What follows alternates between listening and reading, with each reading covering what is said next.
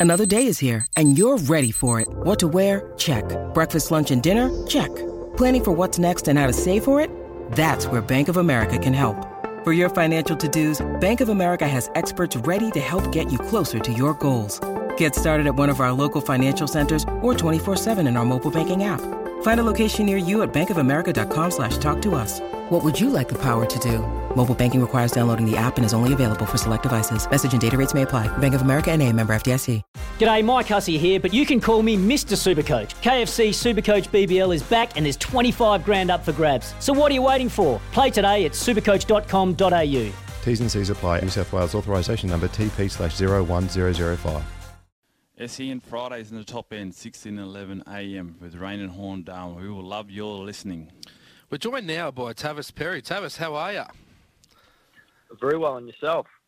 Yeah, very good, mate. How's it going over in Gove there? I understand uh, you've been living there for a few years now. How's it all going, and what are you doing with yourself? Yeah, almost uh, almost up to five years, would you believe? We've been over here Yeah. um, working for Rio Tinto at the moment in um, Indigenous recruitment and employment. Life's good. Yeah, no worries. How's uh, did you watch any of the games on the weekend by any chance? I did. I watched uh, a little bit of the Pints and Palmy game and a bit of the Wanderers Districts game. What were your thoughts on the Pints and Palmy game? Did Palmerston sort of get out of a escape it a bit, or do you reckon they would have stormed home in the end? Oh yeah, well I think they would have stormed home in the end. It was pretty disappointing. Um, the start, I think at one stage it was one eight to either five eight or six eight, and it wasn't looking good. But um, in saying that, Pints are a really good side. You know they've been really strong in the Division One for a number of years. They've got some really seasoned players, and I think they've, they've they probably know how to play really well together. Whereas it looked like Palmy, with some new recruits, still finding their feet a little bit. Yeah, I was, I sort of I had Palmy penciled in to win that, and I think it's getting the draw was going to put him in good stead anyway. Um, what's your expectations moving forward with them against Nightcliff like this week's game?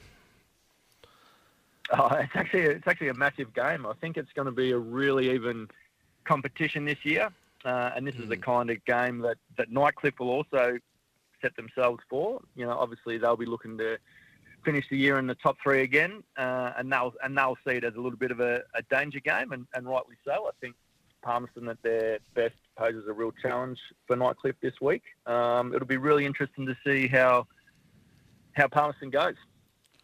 Yeah, Tavis Rapp here, mate. Uh, thanks for joining us. Um, for those out there who don't really know Tavis, he was an ex-coach for um, the Palmerston Magpies, so it's good to get your insight on the Maggies, mate. But um, yeah, like uh, Robbie mentioned, did you, if would you love to have your chance again with, this, with the list of Magpies are putting together now, mate? yeah, good question. Um, well, yeah, in short, yes, I would. Um, but in saying that, credit where credit's due, Josh, he's done a great job, uh, and he's probably shown up a, a few of the failings I had. I think I think he's he's planned uh, a lot better than what, what I did when I was at, at Palmerston. Um, and uh, look, I think he's building something really good. Uh, I think one of the issues we've had in the past has been able to retain the quality on our list, and, and Josh done a great job of doing that so far, and, and looks like he's going to be able to keep building in the future, which is very yeah, exciting. Definitely. Um, and, and on that one, touching base on those uh, the Pints game, um, like we mentioned, Pints are the best thing about Pints. I think they're going to bring that consistency and show up every week. So, Mm, yeah, that, that's what me and Robbie mentioned. And like you said, do you think Palmerston were lucky, or do you think Pints were unlucky in that one, mate? Um, good question. I think I think um, it's a really good point. So you got to remember that it is quite a step up for them coming from from Div One uh, into the Premier League, and I think they'll get better as the year progresses. Uh, I think it'll actually have a really big bearing for both sides come the end of the year. They'll they'll obviously both consider themselves chances for the top five, and, and a win for Palmerston in particular would have really set up their season if they could have gone um, two and zero. Uh, and obviously, Pints were looking for their first ever win in the Premier League. So I think it'll probably hurt Palmerston a little bit more that they that they missed out on those extra couple of points on the weekend. And and if the um, lightning strike hadn't have hit when it did, I'd just get the feeling that Palmy would have ran over them late. Yeah, just that bit of experience, mate, I guess. And uh, I think the interesting one out of that is too. It, it probably puts everyone else on alert now that if they were thinking of taking pints a bit lightly, and uh, I, I know St Mary's playing this weekend, so that's probably you know, the, the game that they probably needed. And, and to have it in the second round in is, is a credit to Pints and Shannon Motlop himself. So, um, but yeah, that's that's my take on it. But Rob, um, you got a, another one there, mate?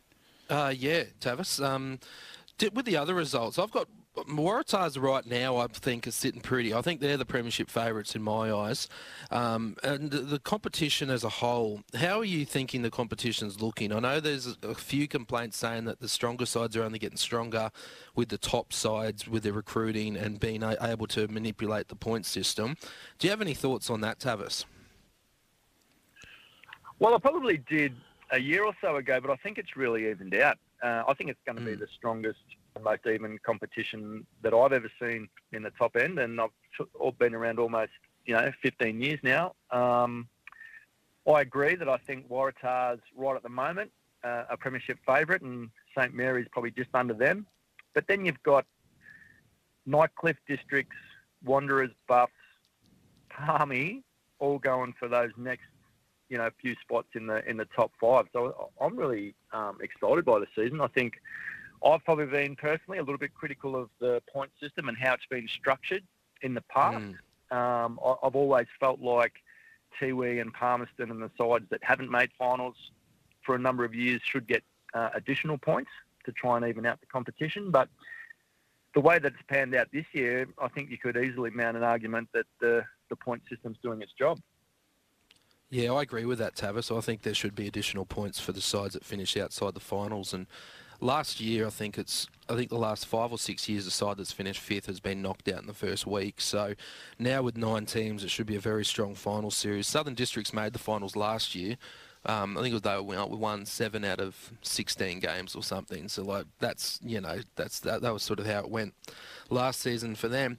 Um, I think there's some massive concerns at the Tiwi Bombers, Tavis. Um, Raf was there and watched the game. I was thinking when I was listening to Raf on the broadcast, uh, like, well, what would Raf be thinking here? I, I, my thoughts were, Raf, that you were thinking, geez, I reckon I could get 25 out there today.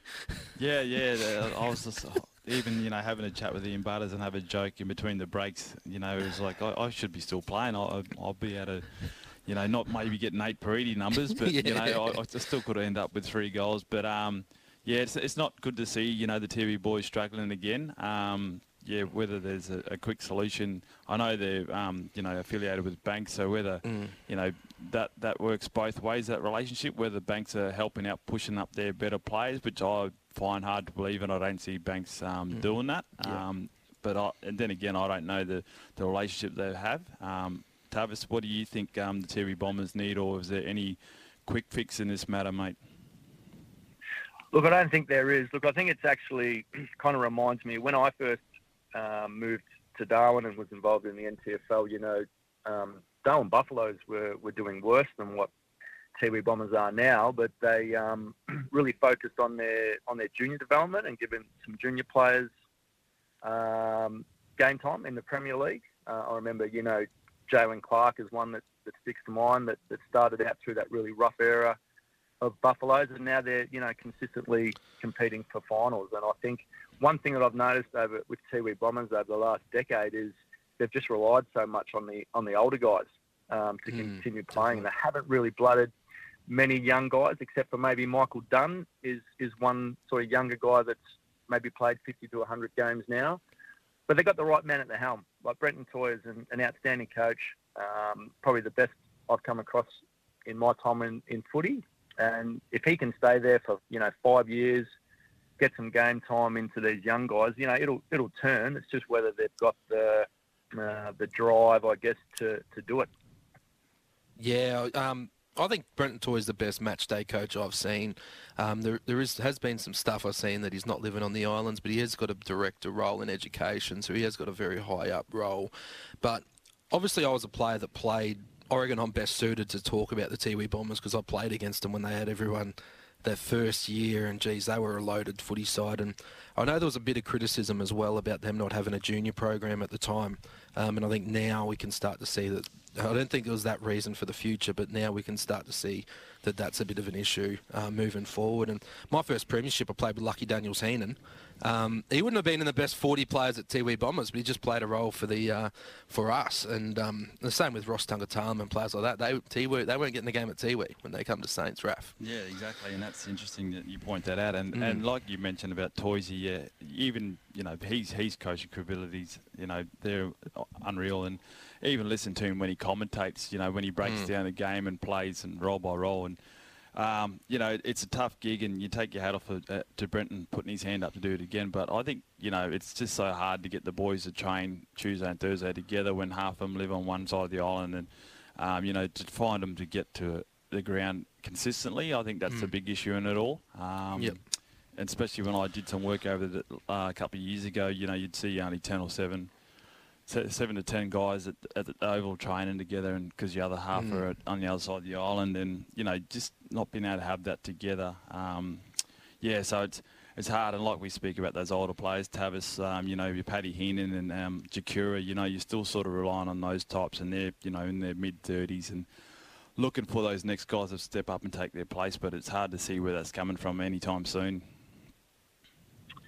Yeah, I agree. And I was uh, going to ask you, Raf, because um, you've obviously been around a long time too. It just looks like uh, opposition sides have kind of worked out how to play against Tiwi. I, I think early on, you know, that real run and gun style, getting sides on the outside, really high skillful game. Uh, a lot of sides had trouble combating it, but I reckon now they just seem to block the exits a lot better and, and, and pair off and don't give them that space.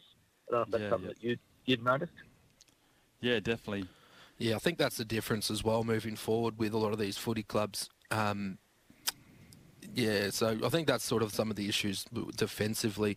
Seen that with the Wanderers as well on the weekend, and uh, Buffs had a good start as well against Waratahs and did the same. Tavis, do you have any plans on getting back to the NTFL and coaching?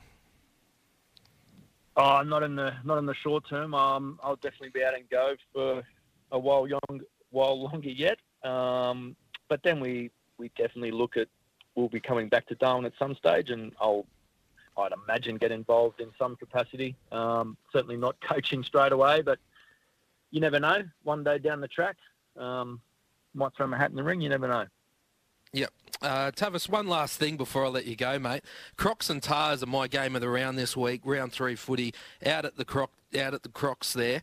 What's your prediction for that game? I've seen a good couple of ins for the uh, for the districts with Cam Ellis-Yolmen Ullman named.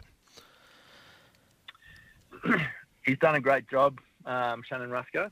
Uh, he's a good man and he's a shrewd operator. Uh, and getting Matty Dennis, who I thought played really well on the weekend, was was a really good move by the mm. Crocs. Look, I think the Stars are they're just up and going at the moment, aren't they? Magro's isn't he a good player? He's he's um, yeah. dominating at present. I just think they've set themselves up really well, the Tahs. Um, maybe a little bit unlucky not to not to pinch the flag last year, um, but certainly given them that maybe that loss has kind of sparked them and, and galvanised them a bit this year. I think I think they'll just get the Crocs this weekend. No worries. Thanks for that prediction, Tab, um, and thanks for joining us today. Here's some tips for maintaining your Trex deck.